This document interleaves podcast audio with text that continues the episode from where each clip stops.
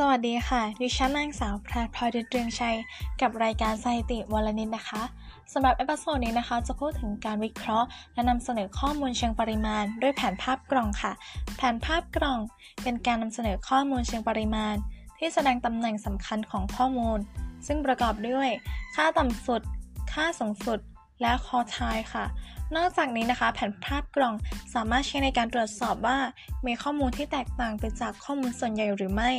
เราจะเรียกข้อมูลดังกล่าวนะคะ ว่าค่านอกเกณฑ์ค่ะ ความรู้ที่เราต้องใช้นะคะ 1. ค่ะ มัธยฐานนะคะ คือค่ากึ่งกลางของข้อมูล ที่เกิดจากการเรียงจากน้อยไปมากหรือมากไปน้อย ขั้นตอนในการหานะคะ 1. นำข้อมูลมาเรียงจากน้อยไปมากก่อนนะคะ 2. หาตำแหน่งมัธยฐานนะคะ จาก n บวก1ส่วน2นะคะ เมื่อ n เป็นจำนวนของข้อมูลทั้งหมดค่ะ 3. นำตำแหน่งที่ได้นะคะไปนับนะคะ เพื่อหาค่ามัธยฐานค่ะ call time เป็นการวัดตำแหน่งของข้อมูลที่แบ่งข้อมูลทั้งหมดออกเป็น 4 ส่วนเท่า ๆกัน เมื่อข้อมูลถูกเรียงจากน้อยไปมากค่ะ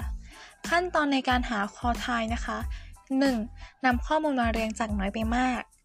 2. หาตำแหน่ง call time นะคะ จากสูตร QR เท่ากับ R คูณ n บวก1 ส่วน 4 ค่ะ